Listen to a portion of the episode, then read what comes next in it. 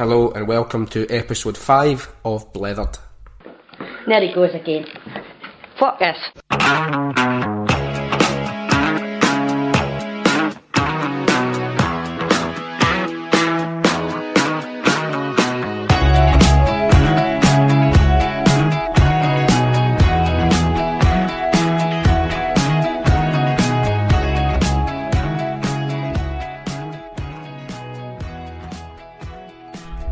Hello and welcome to episode 5 of Blethered. I see you've still not learned your lesson uh, and you're back again, but like I said before, that suits me. This episode, I sat down with Tommy Ga-Ken Wan. Tommy's a professional photographer, writer, he's lectured at Glasgow Uni, he's a TV judge uh, on a TV show in Singapore. That's a conversation for another time. Um, we spoke about other things I'd like to have him back on, but what we did touch on was Tommy's Chinese heritage. His father's from Hong Kong, his mother's from Ayr. You know how that kind of shaped him. We spoke about how he got into photography, you know where that's taken him, uh, and we chatted about various topics. Um, it was very enjoyable. Tommy's an intelligent guy, um, and it was nice to, to hear him talk about his work. He's somebody I've been a fan of for a while. Um, in the notes for the episode, I will put in links for his Flickr page, which is now pretty much defunct or dormant, should I say. Um, but it's, it's got some great examples of his work. We spoke about the Granny Annie videos. To explain for anybody who doesn't know what they are, Tommy would film his gran um, in everyday situations, noise her up, put the camera in her face, and it got quite a hilarious reaction. It did go viral. I would recommend YouTubing it. Maybe pause this if you've got time. Pause it and just search Granny Annie. They are hilarious, um, and I think you would be surprised when you see the videos to then pair her and Tommy together, which was part of the intrigue for me. Before getting started, I would like to draw attention to a non-profit group called Help the Homeless Glasgow. They're a non-profit group. They go out regularly and distribute food, sleeping bags, and other essentials to homeless people uh, in Glasgow city centre. They've also started a, a project with the intention of getting a bus kitted out to sleep 12 rough sleepers per night. Um, we've started a crowdfunder through Just Giving. Now you can find that on their Twitter page, which is at HTH underscore Glasgow, or Facebook, which is Help the Homeless Glasgow. Uh, you'll find the links to that there. So far, they've raised £4,235 of a £10,000 target. So if you either wanted to donate to that, or maybe you want to, to volunteer, or maybe you've got some stuff that you want to donate, then it'd be worth getting in touch because it's going to a terrific cause. It's going to people that need it, and they're very responsive on their social media pages. So I would get in touch if that's something that you, you'd like to be involved in. Right, that's enough chat from me. Uh, I hope you enjoy the conversation that we had. Um, listen out for the wee bit of information at the end and speak to you in a bit. Tommy, thank you very much for joining me. Happy to be here. Thanks. Excellent. If you don't mind, just for anyone who might not know you, if you could give just a wee breakdown of who you are, please. Uh, my name is Tommy Ga-Ken Wan, um, and I'm a photographer. Uh, so most of the work I do is in theatre, opera, classical music. So I mostly photograph these for a living, and uh, yeah, I mean I do lots of other things in my spare time, but that's my that's my job. I'll share your like your website and your Flickr page um, in Sure. the intro. Or I will. I suppose I'm speaking in past tense now, so Yeah, for the yeah. purposes of good editing, I'll say I have already shared it. Um, you, so let, I'd like to start with your background. You know, you've obviously got a Chinese surname. Yeah. Where, where are you from? Like, what's your your heritage? Uh, so my dad's from Hong Kong. He moved to Scotland in the 80s. Um, he came over here to work and study, and he met my mum here. Uh, so, yep, they got together, and here I am.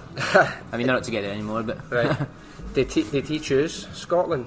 yeah, his, he had a big sister who was already living over here, and uh, I think when he was looking for somewhere to come, somewhere to move in the world, she said, "Well, you should come over here. It's great." That air, it was great back in the 80s. So.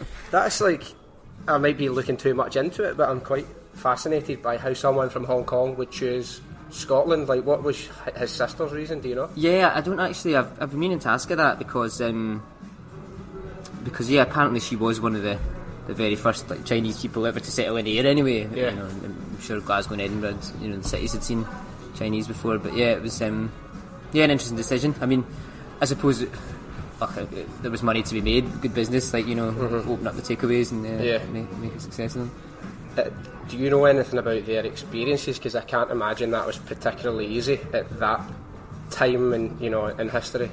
Um, I've never talked to my auntie about it, but I think my dad found it all right. Um, I remember when oh, when I was a, when I was moving to uni, so that was 17, 18, about 15 years ago, and uh, me and my dad were driving down Union Street, and he pointed up to where I don't know, is is it still the Cathouse?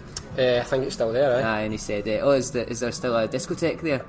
and I said, aye, aye, "Yeah, well, I don't think we call it that, but because that's apparently where he used to go when he first moved." So I mean, he had pals, and yeah, he went out dancing and that kind of thing, and then met my mum, obviously. So I think you know she had a decent time. So I'm quite fascinated by your kind of identity because you're very Scottish, but you also have. Would you call it Chinese? Yeah, yeah, heritage? aye, absolutely. Right, I'm, I was always unsure about Hong Kong. Aye, true. I mean, it's like uh, yeah, politically and culturally, they're quite different places. But I mean, yeah, just for the sake of that, I mean, I'd say yeah, Hong- uh, Chinese. I think. How do you feel that shaped you as a person? Because they're obviously two very completely different backgrounds, like merged into one. Yeah, I think. I mean, I think it's, for me, it's been a real blessing um, to have, like, to be grow up with two different cultures, two different languages, two different kinds of food, way of thinking. Yeah, it's been great. I really, I've really, I've, I've really loved it, and it's a big part of who I am. You know, I mean, for some people, I do know half Chinese people who don't really, who don't really care about their Chinese heritage. Yeah. You know, it's not important to them. It's not, it's not who they are. You know, where they are is where they were born and raised. But yeah, uh, yeah, it's a big part of me. Do you do you speak? Is Uh, it Cantonese. Cantonese? Um, oh, I'm, I'm not great, um, but I can I can get by. You know, when I go to Hong Kong, I can order in restaurants, tell the taxi driver where I'm going, and you know do that Yeah. kind of thing. And my granny, she doesn't speak any English, so I have to speak to her in Chinese. Right, okay. Um, so yeah, I mean, I can tell her. You know, if I'm staying with her, right? I'm going out. I'll be back tomorrow. I'm going out with my friends. Don't worry, my Yeah, dad yeah. knows. You know, that kind of thing. So yeah, just practical stuff like that. So she, she's in Hong Kong. She doesn't speak in English. What age is she? Uh, I think she's. Nobody really knows, but we're pretty sure she's 98, 99 now, something like that. Because yeah, I don't know if the birth records were kept as you know meticulous. Like, has she ever? Do you know what she thinks about? Like, what is her perception of where you're from? Because has, has she left Hong Kong? Does she ever travel anywhere? Um, she's been around the world, and when I was wee, she used to come over to Scotland to visit. Oh, did she? Aye, but she's not been for a long time now. Um, Oh, thanks very much. Sorry, I can edit that, but thank you very much.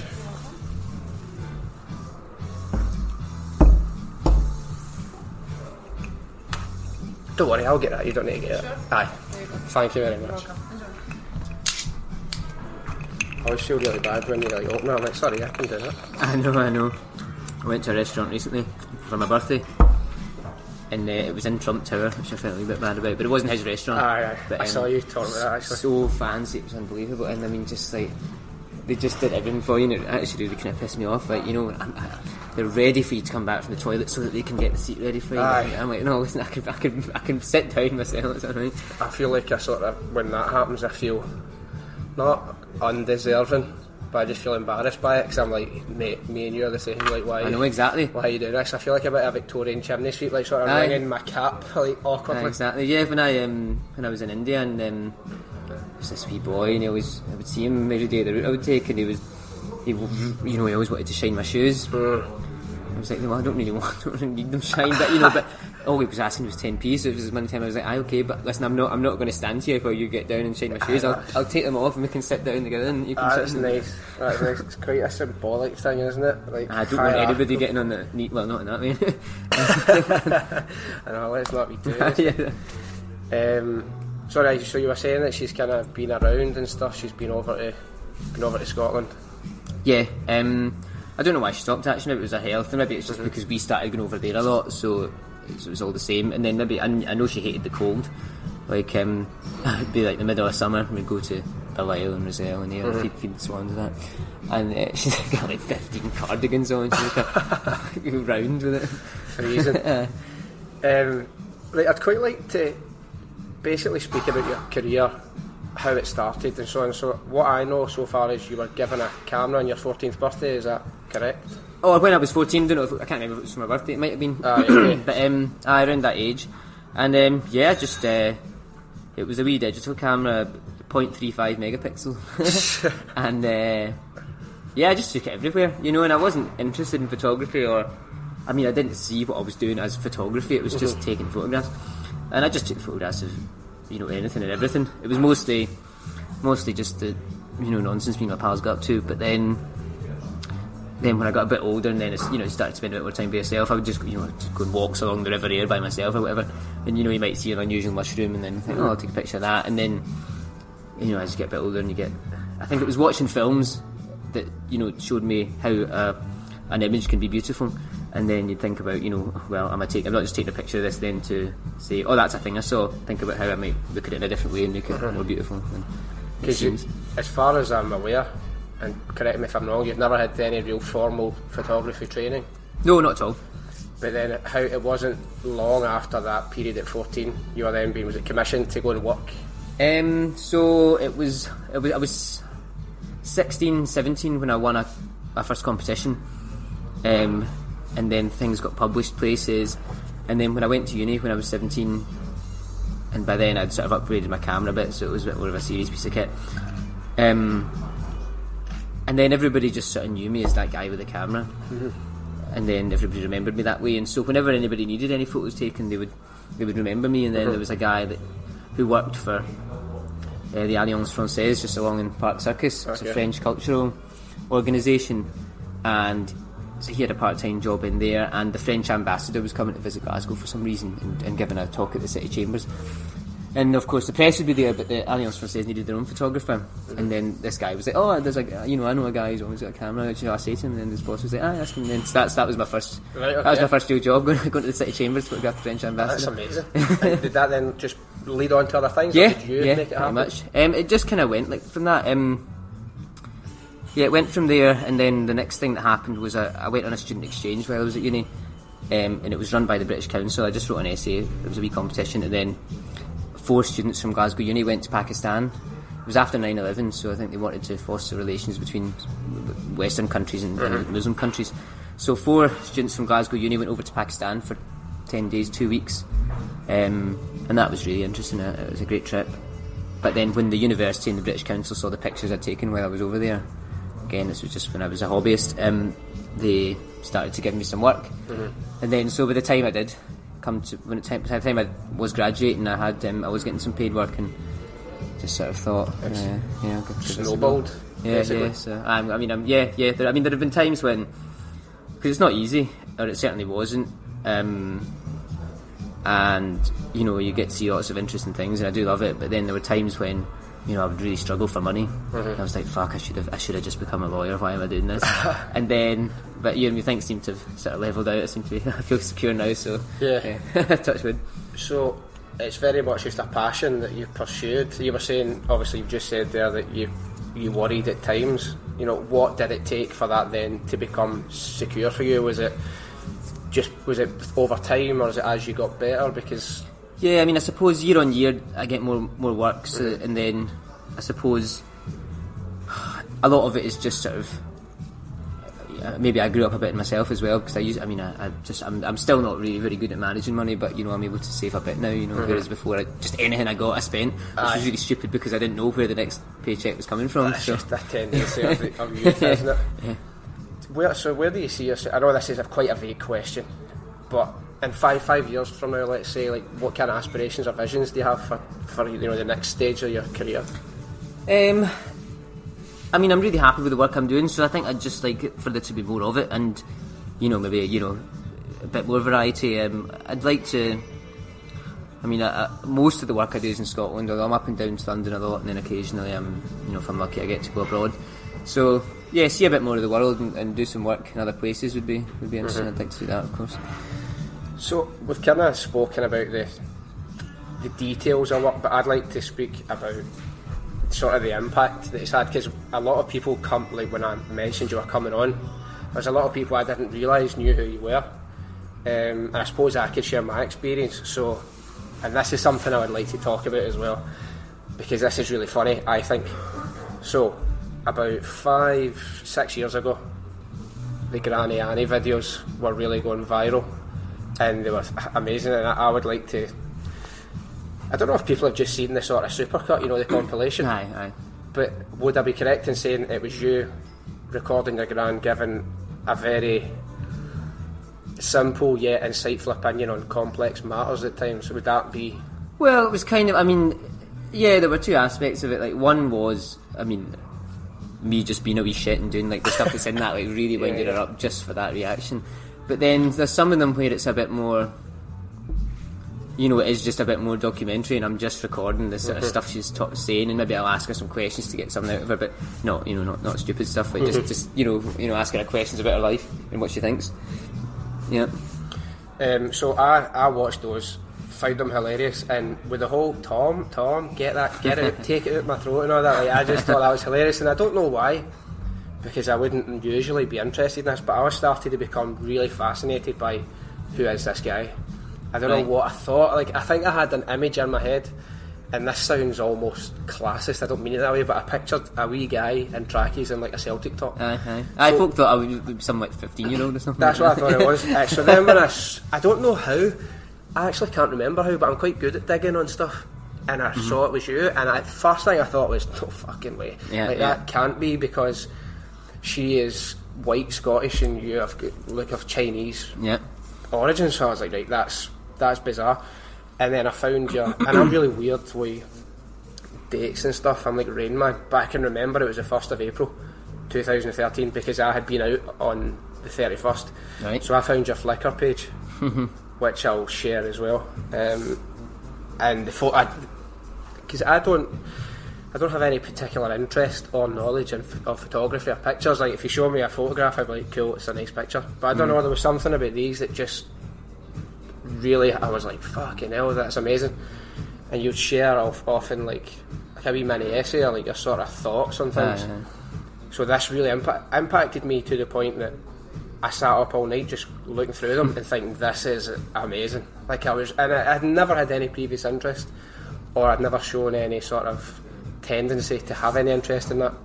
And it really reading about you, writing about being in Hong Kong and travel and stuff, and I thought, wow, like I kind of I don't know if it maybe made me realise all along that's what I'd wanted to do. But long story short, about three or four months later, I moved to Barcelona. I started the process to move to Barcelona, um, and I would constantly kind of come back to him, and I found him as like a real source of inspiration. Now I'm going to shut up because this isn't about me; it is about you. But am I the only? I cannot be the only person to have said that to you. Um, uh, well, no, I suppose not. And I mean, it's it's really nice to hear because I mean, I the other people that say it, you know, sometimes I'll get a nice email just you know from a oh, I don't know, a girl in Japan or something, you know, or, or, or or in San Francisco who you know wants to tell me something similar, and that's really nice because um, obviously I love what I do, but um, it's quite you know, it's quite easy, and I don't. I think a lot of artists of various, diff- all different kinds, maybe feel this, but sometimes you think, what's what's the what's the point of what I do actually? You know, like um, my my ex was a doctor, um, and so you know, sometimes I'd I'd be out on a shoot, and then um, he'd be at work, and he'd come home. I'd say, all right. He'd say, how, how was you doing? I'd say, oh, it was great. You should. Um, we did, there was a shoot down the beach. You'd seen the costumes. They were great. We started a fire. I say, how was your day? Two people died. Oh fuck! Let's open some wine then. But you know, you sit, and then when you ha- when you live with somebody who's doing a really important job like that, you think, what's the point in what I do? You know, if I do a bad job, there's a blurry picture in a magazine one day, and if he mm-hmm. does a bad job, somebody dies. So that's why it's really nice to hear stuff like that. To know Yeah. that just you know, just something stupid like taking pictures can actually make a difference to people's lives. Aye, I suppose um, the other way to look at that, although a doctor is arguably the most important, one of the most important vo- vocations anybody could sort of undertake in their lives. When there is that harsh reality, then art forms like that can be either an escape or a release or a like a temporary break from the harshness of reality. Yeah, totally. I mean, it's that uh, you know, you've seen Dead Poet Society. You know that. Mm, I'm going to look so uncultured, but No, no, I mean it's a great it's a great film, and you know he sort of has it has this speech saying exactly what you're saying. Basically, it's just that you know what is it? He says you know um oh medicine. Um, oh, fuck no, you can edit this. Bit I try education and- um, it says um. yeah, medicine, law, engineering. Mm-hmm. These are the things that keep us alive. But poetry, beauty, romance, love. These are what we stay alive for. You know, something like Ah, that. yeah, And it's uh, you know, absolutely uh, fantastic. aye. yeah, so. because it's a life without any form of art. If you say to anybody, imagine a life where you can't have music or No, drama exactly. or Yeah, comedy yeah, or anything. Um, so I, I totally agree with that. What what's what inspired the the Granny Annie videos? Um, oh, so it used to be, I mean, I would make them anyway. I, I mean, I actually started making them when I was 14, uh, 15 with that tiny wee digital camera, that, you know, 0.35 megapixel. And um, at that age, it was just stupid stuff for fun. And then, I mean, YouTube wasn't invented until, uh, was it 2007 or something like that? I think it was around about there. Aye. And um, so by that time, I was in my 20s, but I was still, I would still make these silly wee videos of my, my granny, and I would just show them to my pals you know, every time if we were all if they were all round at mine, I'd say and they'll say, "Oh, what's, what's Granny Annie been up to?" so, and, and I would um, would sit and watch the videos. And then when YouTube came around, I didn't have to. They didn't have to wait. They'd say, "Just put them on YouTube, and then and then tell me when there's a new Right, one. I'll, I'll go in and check, and I can I can just look at it there." So I did that. That's all it was for. When I uploaded them originally, it was just for for my pals to have a look at them. Mm-hmm. And, then- one day, the like the the just the view count went like that, and I was like, "Oh, what happened?" And um, and you can uh, you could go and have a look at the analytics, and it would show me not just that the views had gone up loads. They were mostly from Scotland, but then they started to dot up around like Australia and America and stuff like that. And um, and then I can't remember exactly when it was I found out that what had happened. I think it might have been oh, it would have been my wee sister because I think when I was there she was still in high school, so she was able to tell me that folk at, folk at her school were watching it, and uh, and uh, you know it just went went round like that basically. Um, yeah, and then eventually she started getting, you know, she couldn't go down near High Street without folks shouting, Granny Granny. At that, I've got kind of a few splinter topics questions I'd like to ask, but the first one, did you realise at that point how much you could harness social media for your career? Did that occur to you? How powerful it Um, could be? Yeah, I'm trying to think. 'cause I think it was happening just around the same time that maybe my Flickr was taking off. And I mean, I didn't definitely didn't expect this of Granny Annie. If I had known that, well, I mean, I never made a penny off Granny Annie. You know, if I'd known, I might have monetised it. Oh, but that Yeah. might have taken the fun out of it. But I certainly would have maybe made a bit more effort in terms of like the cinematography, or that I might have tried to showcase my my art a wee Ah, bit yeah. in them if. Uh, if I'd known that they would be seen, I mean, I think more people have seen Granny Annie than ever have seen my photography. I think, see, I think that's the brilliance of it, though, that it is so. I kind of would like to use a better word than raw, but that's what it is. Yeah, it's yeah, very yeah, authentic. Um, you can see there's nothing staged or anything. yeah, yeah, Um, yeah. I think everybody, I think part of the charm of it, I suppose, is everybody can look at that and go, "Oh, that's my." Auntie. feel the Oh, reality of it, oh, yeah, that's totally. like that's my gran. So, were there any opportunities that came off the back of those videos? Um, there were a few things. I don't know if we call them opportunities, but certainly a couple of things happened. Uh, oh, they were the, the the Granny Annie videos were televised a couple of times. Alright. Um, one of them was what is it a guy called is it Zane Alex Zane Ru- That Oh, aye, aye, So aye. he he put he put them on Oh, right, that, really? that countdown for that one time, and then ITV were doing a a documentary. I don't know if it's fair to call it a documentary. That's what that's what they called it, right? So, about about anger. Uh, Right, Ang- okay. Angry Britain it was called. Ah, right, okay. So they came to Granny Annie's house in here, and they sat us down and did a wee interview with us. Then they um, sort of talked about various things and then they showed the clips. Now it wasn't, do- I mean it was ITV, I don't know what I expected really. Because it wasn't a documentary. Like I had all these, I had all these thoughts. I sat down and I sort of was talking about the, you know, the place anger has in working class culture and all this kind of thing. And then, oh, they didn't air any of it, and then they just showed the clips, and it was, it was like a really, it wasn't a documentary, it was like a, it was a one step above You've Been Framed, you know. Right, okay. Uh, I, I can think like, did anybody ever misinterpret or perceive it to be anger? Because I think as Scots, that's how we speak to each other. It's I know how we exactly. express ourselves. Yeah, yeah. And Barcelona, like being in Barcelona, even with just English people, I think they sometimes think I'm really aggressive Mm-hmm. when I'm, I'm not, and then there's a real miscommunication that they'll be like, "Whoa," but I'm like, "Well, Yeah, yeah. that's how we communicate with each other. That's how we express ourselves." I mean, yeah, if you look at the, some of the, the comments on the videos, I mean, less so these days, but before you used a lot of videos, uh, comments in the videos that you know, folk thought I was I was really being a wee prick, which you know maybe I was, but I mean, they, they thought I was actually like a really bad person, Right, and they thought that she was They thought like I was really making her life a misery, which you know I was not. But for thirty seconds I was. But they don't understand that that kind of anger, like I mean, it's in the video as well. You know that Yeah. she can go from like "fuck off, son" to, to she just laughing. You know, she, I mean, she, and it's it's not real. That's not real anger. You know. I know it's just a, like an irritation in it. Um, in terms of that, kind of makes me want to ask about social media as a whole. Like, how much has it enhanced your career, and how much has it helped to promote your skills? Because obviously, having that audience that it brings must be a very positive thing. Oh yeah, it's totally uh, been it was totally the making of me. Like I wouldn't uh, I wouldn't have a career if it wasn't for social media. Um, certainly, like it was it was Flickr, and I never. I don't know because I started using Flickr before before things like Facebook were even invented, and so it, we, we never thought of Flickr as social media, or it, it didn't really come under. It didn't have any, we, didn't, we didn't actually use that term back then. I don't think. Aye. And so all it was was just a, a way that I could share my my work. But again, it was more for sharing with friends. Again, like I just put it up there, and I and I wrote my thoughts, you know, whatever. And then it was I found it quite nice when you know folk started folk that I didn't know started to comment, started to like it, and you would join you would join me groups and things. Actually, that's right. That's how it started. And what was great about Flickr was that it was um, not everyone on there was a professional photographer or anything, but it was for people who were interested in photography. So you get nice comments, but then you'd also get um, folk that folk would say, "Oh, this is a good photo, but have you thought about this?" And then really early on, you know, I used to get used to get remarks like, "Well, you're not as good as you think you are," and all this kind of thing. Aye. And actually, do you know what? Was so helpful for me to get those because I mm. thought I thought I was fucking awesome, you know. Yeah. And then to hear that you're not, you know, oh, but then actually it turns out I wasn't, and that really helped me grow. Yeah. And that's something that Flickr had that Instagram doesn't have. You know, it's all just like for like. You know, your stuff's awesome. Everybody, it's all full of love and or, Yeah. you know false positivity. Really, it would be good for young artists to hear that they're not very good or that they could be a lot better, and they don't. They don't get that these days. It's all just like positivity cycles that don't really lead anywhere. Do you think? Do you, what do you think about the, the impact? Because I spoke about this with Paul Black in Yeah. the last episode.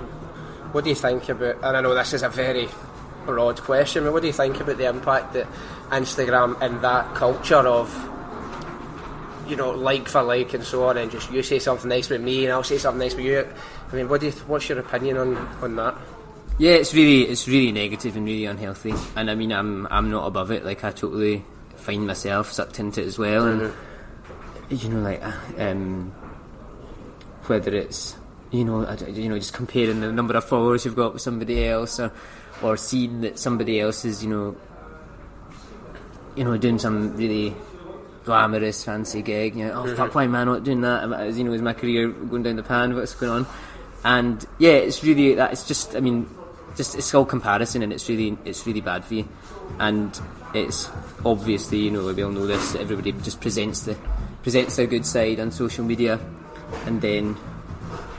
Ah, you know, but oh, why? You know, why would you present your bad stuff? really, though? Exactly, You know, it's not. You know, because actually, if people did, then we wouldn't want it either. And of course, some people do. You see, like somebody posting, you know, oh god, I can't believe Gary's done this to me, he's cheating on me, you know, and then, then Gary comes on and says, oh, maybe if you hadn't been such a bitch today. And then it's like, nobody wants to see that either. So, know, it's it's- but, you, so, so obvi- but it's just we're keeping in mind that that is obviously bad stuff.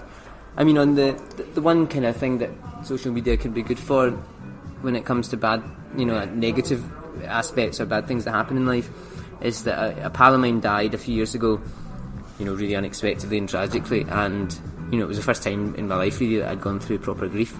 And I found social media really helpful. Actually, you know, I, you know, uh, you know, even if it was stuff that I might have thought crassly, oh fuck, I'm crying myself to sleep tonight. You know, it, actually folk were there for you, and Yeah. you know, folk have been in the same situation, they're able to give advice. You know, and it's, it was quite a, that was quite a public grieving I went through actually, but it really helped me. Mm-hmm. So I suppose that's an example of a way it can be helpful. But yeah, in general, this sort of chasing chasing the rainbow and all this positive, you know, likes and it's really yeah, it's really bad. I find Instagram quite mental because I say it all the time. Like I'll tell other people, you know, that's not entirely real, and it's it's the most positive representation anyone can have. But I find myself going on Instagram and being like, "Fuck," like questioning myself, and it's Yeah, totally. to- it's like going down this rabbit hole. Um, And that's I mean I've never really been able to like replicate the success that I had because Flickr's dead now.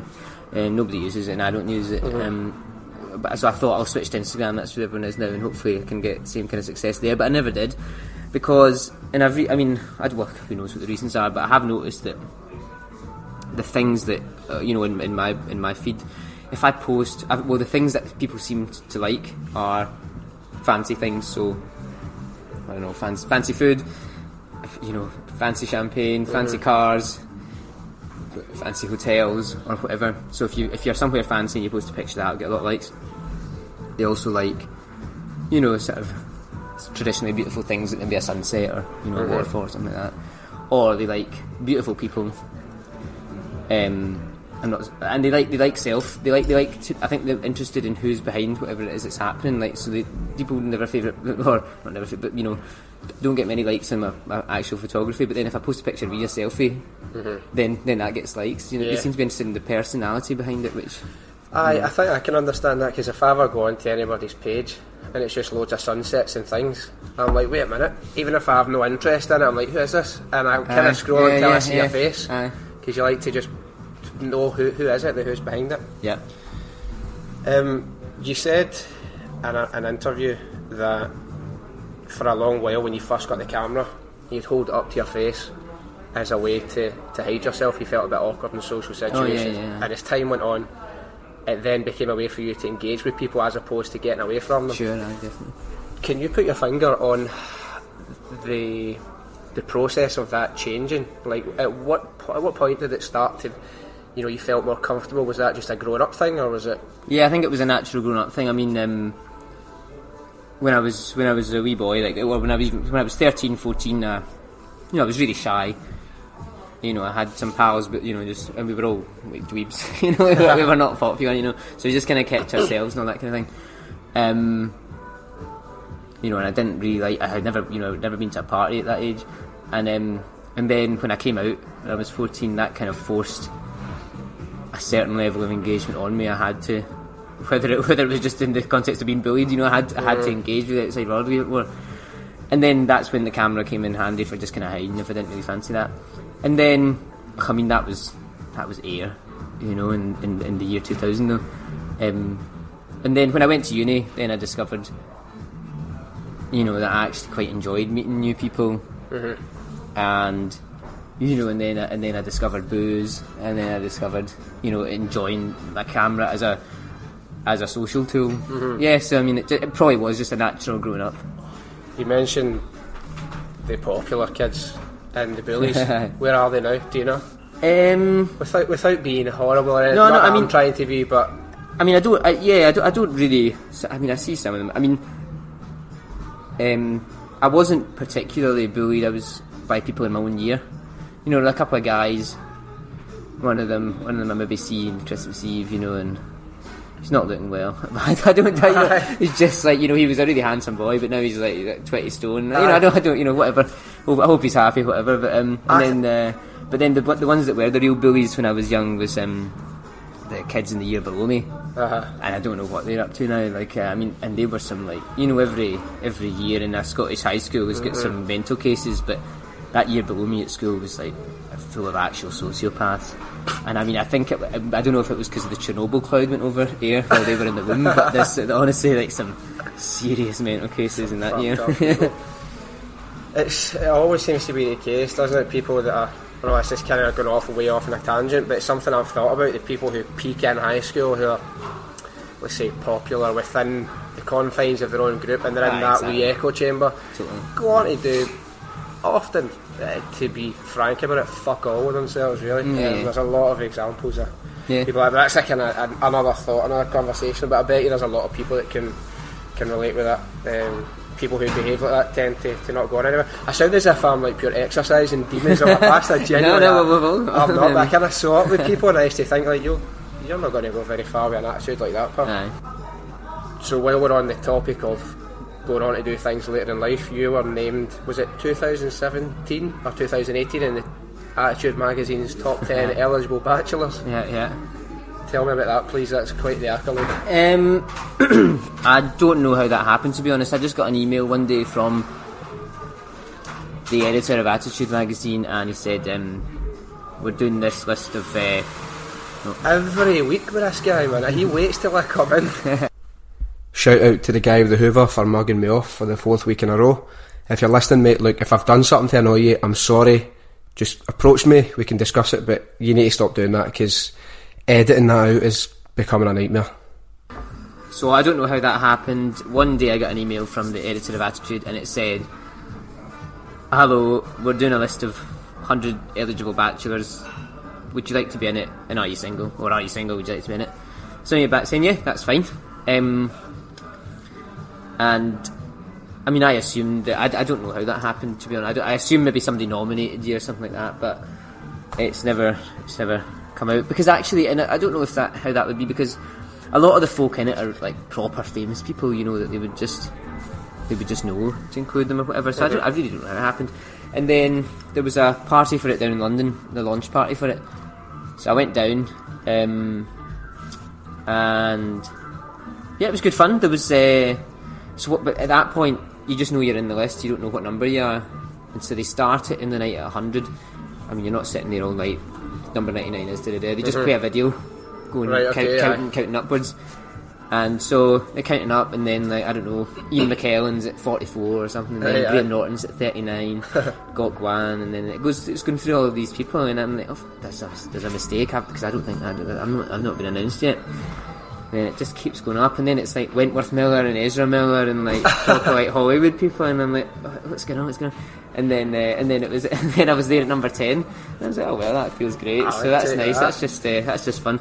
Although nothing's really come of it, you know, because um, look, I, I put it on my fucking Tinder profile, and uh, and then and then when I meet people, and, I, and then and then and then I say, uh, you know, if, if, if they say what was that about.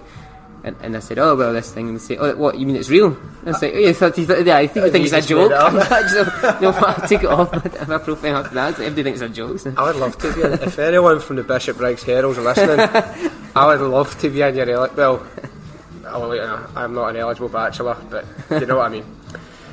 Um, did you, did like, did you get any mad fan? Because that's the sort of thing I would expect, like lunatics to, to then attach on and, and start getting in touch with. Did that happen? Look, I mean that that can happen anyway. Yeah, um, I suppose like Facebook makes that kind of easy, doesn't it? Like uh, Aye. sometimes people add me on Facebook and. God, I hope whoever he is, he's not listening to this then, right? So somebody added me on Facebook, and then they just kind of liked everything I did, right? And then they would sort of just, I don't, I don't know this person. They would comment something occasionally, you know, on something I'd posted about something I'd posted, and um, you know, I mean, I might all I might do in response is just like it, you know, just when I'm when I'm liking other things, I just go Yeah. through and like them all. But you know, I never typed anything back. I never really responded. And then, um, then one day they sent me a message saying, um, "That's fine. I'll just never comment again. All I try and do is support you, and you just ignore me." Like, People, so yeah, people lose touch of reality and and I feel bad for the they? person because obviously they thought I don't know what they thought that was going Yeah. on there, but they just added me and liked my things, and that's cool. If they wanted to see what I'm doing up to on Facebook, that's all right. But That actually kind of makes me think about. We've spoken about the the upsides and the adulation and and you know the praise and stuff. Has there been any real downsides to having your work out there? Um, like I suppose, no, not really. I mean, I suppose the fact that so much stuff is out there that means that I suppose if if somebody wanted to try and hurt me, then maybe maybe they could try because there's a lot of ammunition and stuff. But you be. know, I mean, my friends and my family, I know they love me. They know who I am. So you know, Mm-hmm. I d you know, anything, anything I've ever been ashamed of is probably out, is out there, and I'm, I'm open. I'm, you know, I'm on record as being ashamed of it. So. Yeah, that's not. Nobody's perfect. yeah. So you're living in Glasgow. Obviously, your work takes you around quite a lot of places. Like, have you considered living anywhere else, or have you lived anywhere else? No, I've never lived anywhere else. Um, I, I definitely would consider it, but I don't particularly want to. It would have to be just that the work took me there. Like Yeah. that's it. I mean, the th- I mean, I love living in Glasgow, and I don't really want to leave it. But what's another thing that's great about Glasgow is it's cheap to live in. So if I was going to live somewhere like London, I would have to be earning more money, mm-hmm. and then so I wouldn't move to London for the same amount of money because why bother? I can have a, I like my life here in Glasgow, and- Yeah, yeah. and London's not far away if I want to visit. So No. I feel like I can go anywhere I want just for a visit, and then just you know enjoy Glasgow. maybe that. I mean, it would be amazing to live somewhere like Hong Kong or New York, but Aye. expensive and you know, it, pr- it probably would get too much after a while anyway. What- Getting old. Where where has work taken you recently in terms of travelling places? um, Please don't tell me like Cumbernauld. I do want the far flung ones. although I will, I'll give a shout out to Cumbernauld. They've got a great theatre there. They do, Have they, yeah. I didn't know yeah, that. yeah, So and it's take- actually just um, it, it's. Uh, I think I don't think it's going to be open for another year or so yet. But their theatre is going to be like merged with a whole big new art centre for Cumbernauld. They're going to have a cinema and a theatre and Ah, all really? kinds of stuff. So. How fortuitous was that wee dig? Sorry to the people of Cumbernauld, but like No, no, that was almost that was quite serendipitous, wasn't it? Like of all the places I could have chosen. Uh, but no, I have been to Cumbernauld recently. Um, but no, uh, other, I mean, I'm up and down London a lot, but uh, other than that, where have I been? Um, it's mostly been Europe recently, Fr- France and Germany. Um, I've not been outside of Europe for, for a while. Uh, when I have been, it was mostly Hong Kong and Singapore. Um, I'm going to ask quite a superficial, shallow question, but this sort of stuff does really interest me.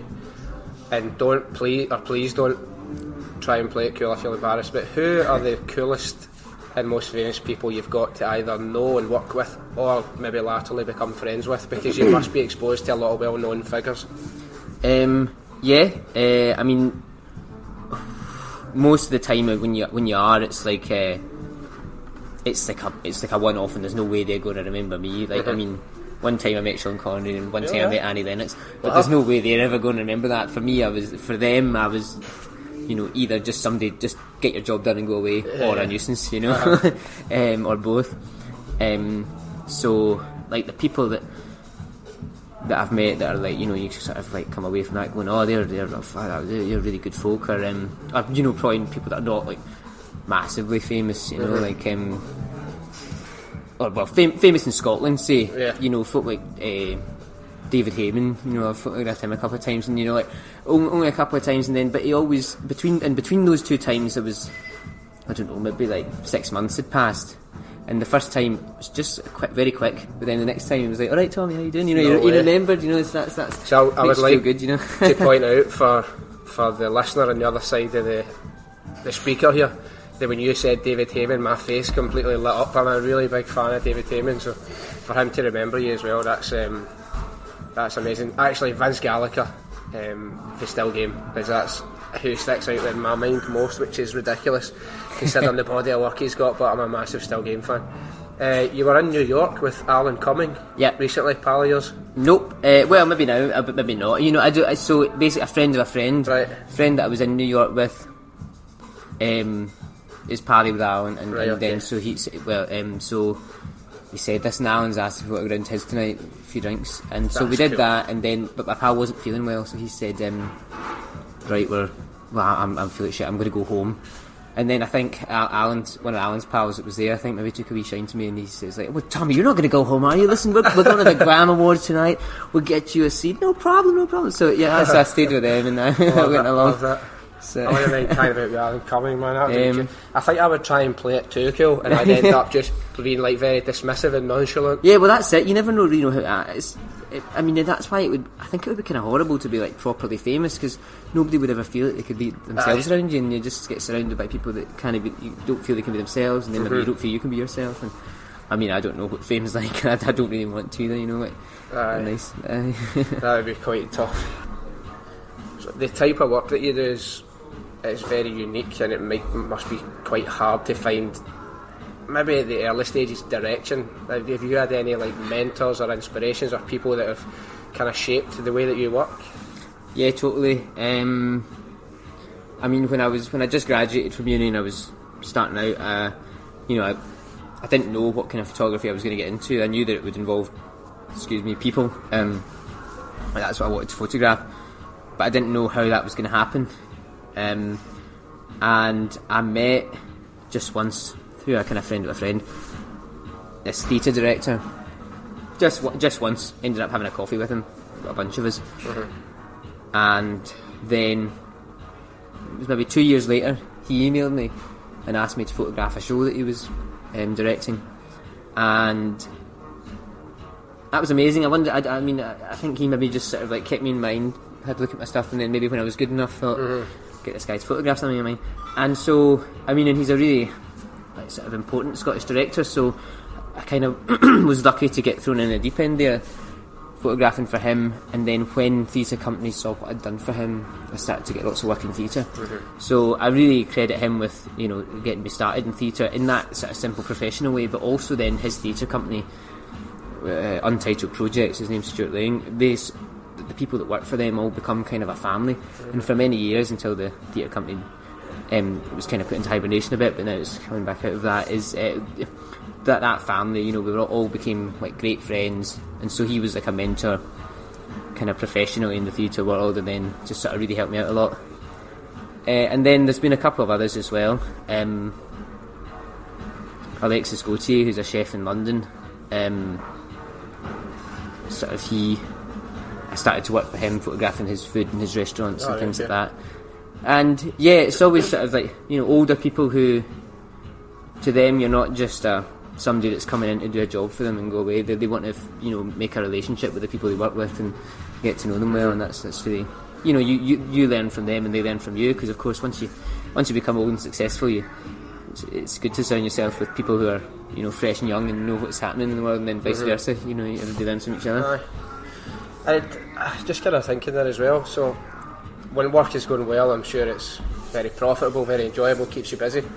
How do you deal with those times when there is a wee dip or a wee lull? Like you said, January is quite a quiet month. Like, do you occupy yourself with other projects, or do you just kind of wait patiently? Like, Yeah, I mean, there's always things you should be doing. I mean, um, even if you're not actually out shooting, then, and even if I've managed to get through my editing backlog, which is unusual, then there's stuff like.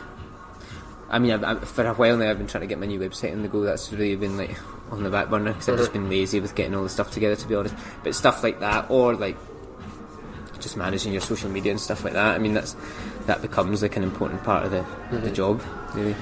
is it is it a profession that can become saturated? Because obviously, there's only so much work to go around. Yeah, absolutely. Um, and of course, there. I mean, there are so many photographers now, more than there ever have been. Um, and so a lot of it comes down to um, luck. I mean, people ask me like, "Oh, you know, what advice would you have for young people?" Um, and the advice would be just be lucky, because I mean, it's not. I mean, we all know that like talent's not enough because there are lots of talented people, and so people usually say like, "Oh, you know, but you know, talent won't take you far enough. You've got to work hard." But actually, I know lots of people that are talented and that work hard that haven't made it. It's just bad luck.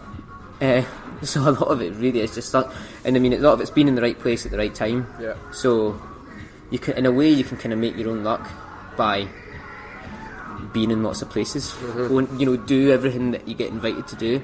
Yeah. Like a lot of the contacts I made in, in the theatre world and everything is because because for many years in like my early twenties, I can never say no. If I was ever in a situation, and I mean, just put yourself in a situation, you know, hang around theatre bars and like make pals, and then you know after shows, actors and directors all come together and Yeah. they'll say, "Oh, where should we go for a drink now?" And then you're there, you just tag along, you Yeah, know, yeah. and then you become their pal, and you know, you just yeah, never say no to it. If anybody invites you for a drink, never say no. That- That's great advice, isn't it? It's all about who you know. Yeah, Quite a lot of exactly. So get to know people. Yeah. What advice would you would you give a young Tommy starting out? Not so much as in how to make it, but in terms of perseverance, maybe. Um, Or maybe I should reword that. What advice would you give a young you starting out that, that you wish you'd known back then? So I suppose the thing I wish I'd known when I was younger uh, was maybe to trust myself a bit more. But I don't know if that advice is universal because, um, like, I think a, a lot of a lot of young people I, I meet now trust themselves too much. Yeah. um, but like, I only sort of started learning to trust myself, or not even to trust myself, yeah, but to and also to trust myself and to speak up about that only in like the past couple of years. So if I was working like in, in my professional life anyway, you know, if I'm if I'm on a job and you know somebody's asking me what you know, t- tell them what they want. So we want you to do this, and if I think they're wrong or if I think it's hard to do, I would just be like, okay, fine, because you know I just think, well, I'm I'm paid to do a job. I should try and do it. I should try and give them what they want. But on the other hand, I, now that I'm a bit older, a bit more confident, I sort of realised, you know, actually they've paid me to to come in and do what I think is best. Mm-hmm. So now I might say to somebody, actually, well, that's not going to work, or I think that's a bad decision. Mm-hmm. But that took me a really long time to get there. So, and obviously there's a balance as well because trusting yourself too much is just thinking that you're always right and you've got the answers when actually something that's good to. You know, it's good to challenge. If you, you know, a client and a photographer challenge each other. I think there's a, mm-hmm. you know, a way to come to a balance that's kind of like you mentioned earlier that echo chamber that the Yeah, people exactly. these days are kind of living in, but then Yeah, see themselves as either better than they are, knowing more than they do, Yeah, yeah. Um, and then taking really taking criticism to heart. yeah, yeah. yeah. Um, I mean, uh, I mean, with, with a prime example of that, I mean, obviously it's quite an unusual and extreme one, is uh, Brooklyn Beckham. can, can I tell this one? I go for Right, it. Yeah. so I, I'm sure lots of people sent you that. You know the video I'm talking about, right? Okay. no, I don't. know. I mean, I know he did a, had a book. That's Oh, right, okay, so, so uh, right, uh, you hold on, right? I have really jumped in here, so I apologise. no, I go no, no. Honestly, excited I've there. time. So, I was watching a guy doing a YouTube review of Brooklyn Beckham's work, and I'm sure I sent you, and I was That's watching no, it. I know what you mean. Right, and this guy basically was critiquing it and ripping it apart. And I was sitting there thinking, my mate Tommy's a good photographer. And then this guy went, if you really want to know a very talented photographer, you have to check Tommy Ga-Ken. What? And I was like, oh my god. And then I sent you and I'm sure you wrote Aye, that's something right. I was it. yeah, because I didn't. I, I'd wondered why I was getting all these new followers because this guy made that Aye. video. Right, so Yeah. you could give your insight on, on Brooklyn Beckham's Yeah. work, and, and it'll kind of then make sense what I was talking about there. Sure. Yeah, I mean, he's just uh, he's not very good, but he's 18, and I wasn't very good when I was 18. So I think it's Mm-hmm. like I don't have anything against him. I don't know what I don't know what kind of guy he is. Just like what it is is that his photography needs a lot of improvement. Mm-hmm. And the sad thing about him is I don't think he'll ever get that improvement because nobody's going to nobody's going to say to him you're shit. Yeah. Or of course he's going to hear it a lot online from from strangers. Yeah. But he won't care because he's getting book deals and he's getting exhibited in big galleries and he's getting commissioned by big companies because he's Brooklyn Beckham. That's you know, they don't insane, care about the quality, and that's a real shame for him and for the world. Sure, he shot for Bur- he shot for Burberry. Burberry, that's it. That is Which is yeah. fucking even I know that's mental and I know nothing about Yeah. photography and he's, I'm sure his brother was modelling. Romeo, the middle brother Romeo was um, was modelling as well. Right. But Yeah. and I'm sure he had some world class fashion photographer kind of guiding him and I just remember Yeah, thinking yeah. that is I suppose nepotism Yeah, it's at its totally. finest. Yeah, totally. But he, it must be quite hard for him because imagine the Yeah, I feel sorry that for him. gets. Yeah, exactly. I mean, I, like just like I feel sorry for Justin Bieber. I mean, like no wonder he's a bad- prick. I know, I feel bad for him as well. Imagine sort of that, nobody wants that kind of life, really. Because he is a prick, let's Oh, be yeah, honest. totally. But imagine being 12 and having anything you want, any money, know. Uh, any amount of money you could imagine. Lots of famous people, adults as well, want to be your pals, which Yeah, is yeah, weird when just, you're only yeah. 12. Yeah, Like, it's a, yeah, so- it's real, real tragic. I feel like actually he's potentially that fucked up that in a way he can justify being it. Like, that can be like his outlet for the weird life he's Yeah. had. Like, but yeah, I mean, it's a totally common thing, isn't it? Like Michael Jackson or Macaulay Culkin. Yeah. Like all these child stars end up fucking shooting up or worse, you know. Macaulay Culkin is, seems bizarrely like normal now. I You seems to have like come back out of his like, Aye, problems, which is because I heard him, on, on him. I heard him in Joe Rogan, and he's like, "Yeah, I'm 39." I was like, "Fuck, no, you're not. You're at nine. Like, what are you talking? Because you only ever see him in in uh, in Home Alone. He must be absolutely loaded by the Imagine the royalties that he gets. Aye, would he but get yeah. royalties, or would that be the studio? don't know. Actually, I mean, ah, yeah, I don't. know. Maybe, maybe not him because I'm, I'm sure like big stars and have good agents know to get them royalties. Mhm. But when you're a kid, you probably get taken advantage of. I think did he get? Would you call it emancipated when you essentially divorce your parents? Did he What get does that? he do that? What? It- like is that what- if say like if you get legally separated from your parents what do you call that emancipation Don't know. I'm going to edit that so I'm going to look really stupid but I am sure he had he had something and imagine being like Yeah. This isn't about him being left alone in New York. This is like his no real no this parents. is real life okay. no fucking hell I'm not talking about like like that you know, imagine that Home Alone part 3 High Court like no no no like yeah, I'm sure he did that maybe maybe he didn't I'll, um, Well, it wouldn't surprise you because that's yeah. These a lot happens to a lot of these child stars because whore then their children out don't they yeah, and then it's like they're all they're just thinking about the money rather than the child. Yeah. Who was the mo- one of the most recent Miley Cyrus, she had a mad breakdown. So would you, for would, would you? This, I know the answer to this question already, but for all that money, would you swap places with these people? Nah, definitely not. Definitely not. Um, yeah, and it's. I mean, it's funny because I mean, try to think. Like, I mean, even the, yeah, thinking about these child stars, and I'm thinking about what Paul said to you in the last episode. It's the same for me. Like, I mean, not that I'm a star or anything, but even though I've been able to say to my mum and my dad and my granny, point to a billboard and say, "I did that. Like, that's my picture," or even point to the telly and say, "Look, I'm on the telly."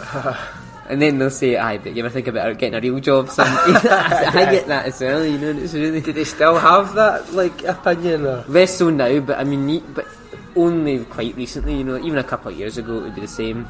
I mean, my mum and dad are less, less, less, less bad for that, but they still do say it. Mm-hmm. But certainly, Granny Annie up till she died, you know, it was still the same. We just get, get a real job. You know? So do you think a like pound in the bank's your best friend, you know. like pound for pound is pursuing your passion and living out your enjoyment each day is it worth the uncertainty and the, the instability at times Um, yeah. Uh, well, for me, it has been, and I would I wouldn't change it. But say I had a say I had a a daughter, and she says to me, "Dad, I want to be a photographer. I want to be an actor." you know, obviously, you want to support their dreams, but Yeah, I yeah. think a part of me would be like. No, you don't. You, you, no, you don't. No, you don't. So Eh, can you like sort of let it slide then like some of those comments from your, your granny or mum I, I mean, I know where they're coming from. Yeah, you know, they, it's, and it, but you know, I mean, obviously, and it's obviously different when I suppose, like, you know, I am from a working class background. You know, they, they, they you know, if I, if I, if I fall in my arse and actually I don't make any money, you know, they, obviously they'll be there for me to help me, but Mm-hmm. Yeah. it's not like they're rolling in it where it's Aye, easy, aye. you know. So, Yeah, yeah. suppose if, if you know, if if you're rich, then you can, you know, your your son and daughter can afford to go and fanny about trying to be an Mm-hmm. actor, and if they if they succeed, great, and if if they don't, then then then, then you're fine. You, there's, there's some, you know, keep trying. But if you don't, if you come from a working class, you don't have that luxury, yeah and that's why it's really hard for. There's not many working class actors in Scotland, especially now. That you know, less and less as the generations go on. do you think that is because it, it, Yeah, there it's hard- less of a safety net Yeah, totally. It's mm-hmm. hard for them. Yeah.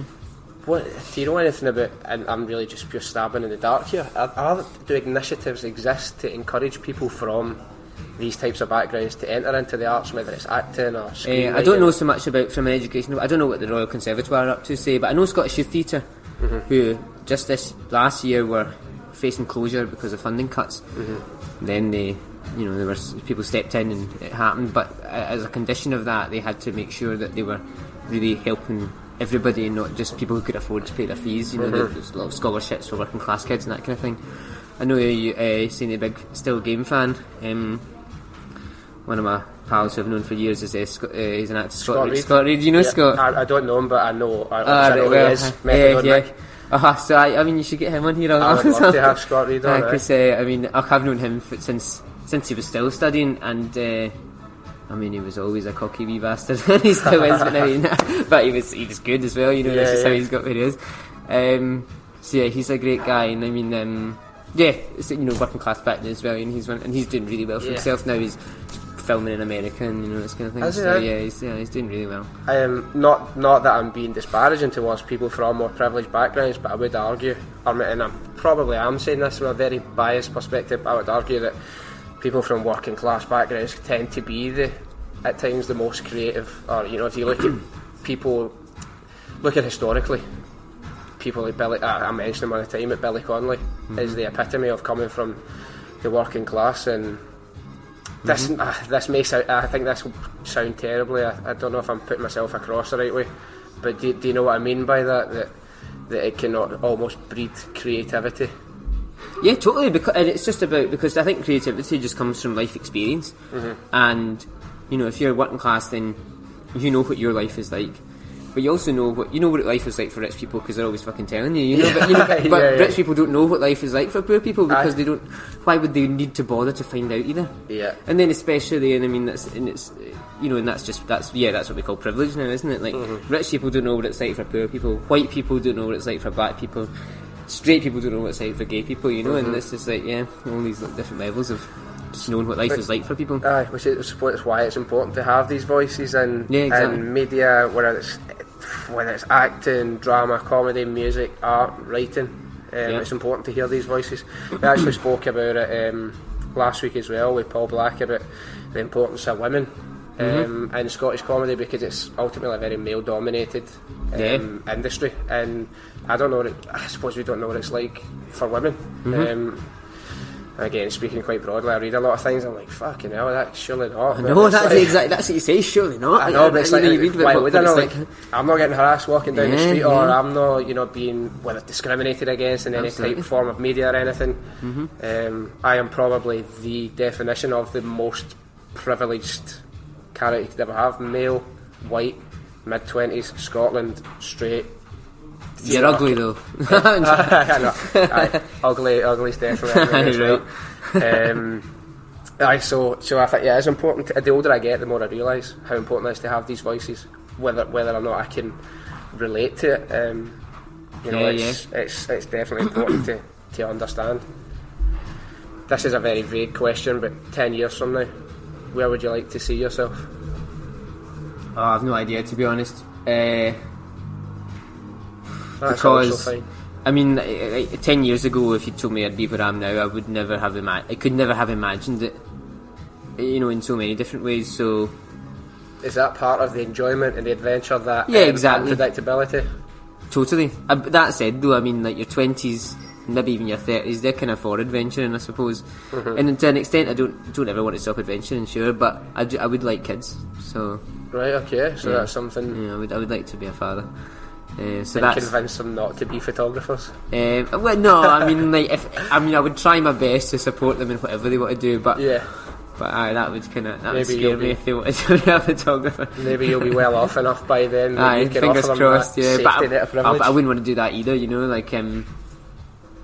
Oh, you know, even even if I was stinking rich, you know, my, my son and daughter, they're going to learn the meaning of work, you know. yeah, aye, I would like, I would like to think. The I hear that well. Gordon Ramsay, you know, uh, when they go on holiday, kids are in economy, you know, Really, yeah? because you know you, you can get you can go in you can go in first class when you earn your own money, and I think that's quite good. You know, I think that's a good attitude. I would say so. I would say so. Never thought I would be ad- admiring anything that Gordon Ramsay did. there you go. Tommy, this was a real pleasure. I thank you very much for Oh, joining my me. pleasure. Thanks very much. It's been good.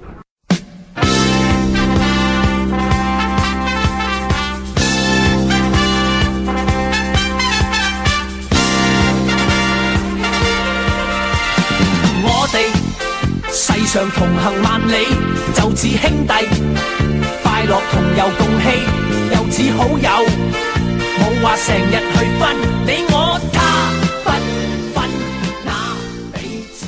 Thanks for listening, and I hope you enjoyed that. Thanks again to Tommy for giving up his time to, to come and speak to me. The next few episodes are going to be focused on the subject of gambling um, and the impact that it's having on people. Uh, some people are going to be sharing their stories, their low points, their experiences, uh, and how they've dealt with it.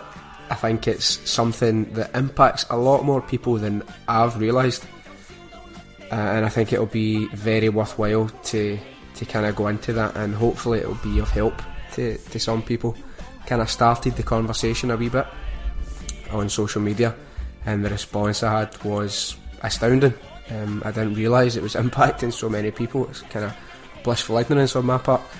So, if that sounds of interest to you, then I would look out for that coming uh, in the next couple of weeks. If you feel you would like to come on uh, and contribute or, or share anything, whether anonymously or I don't know, you probably know better than me, then feel free to get in touch anytime. Until then, feel free to leave a review or a rating. I've said this before,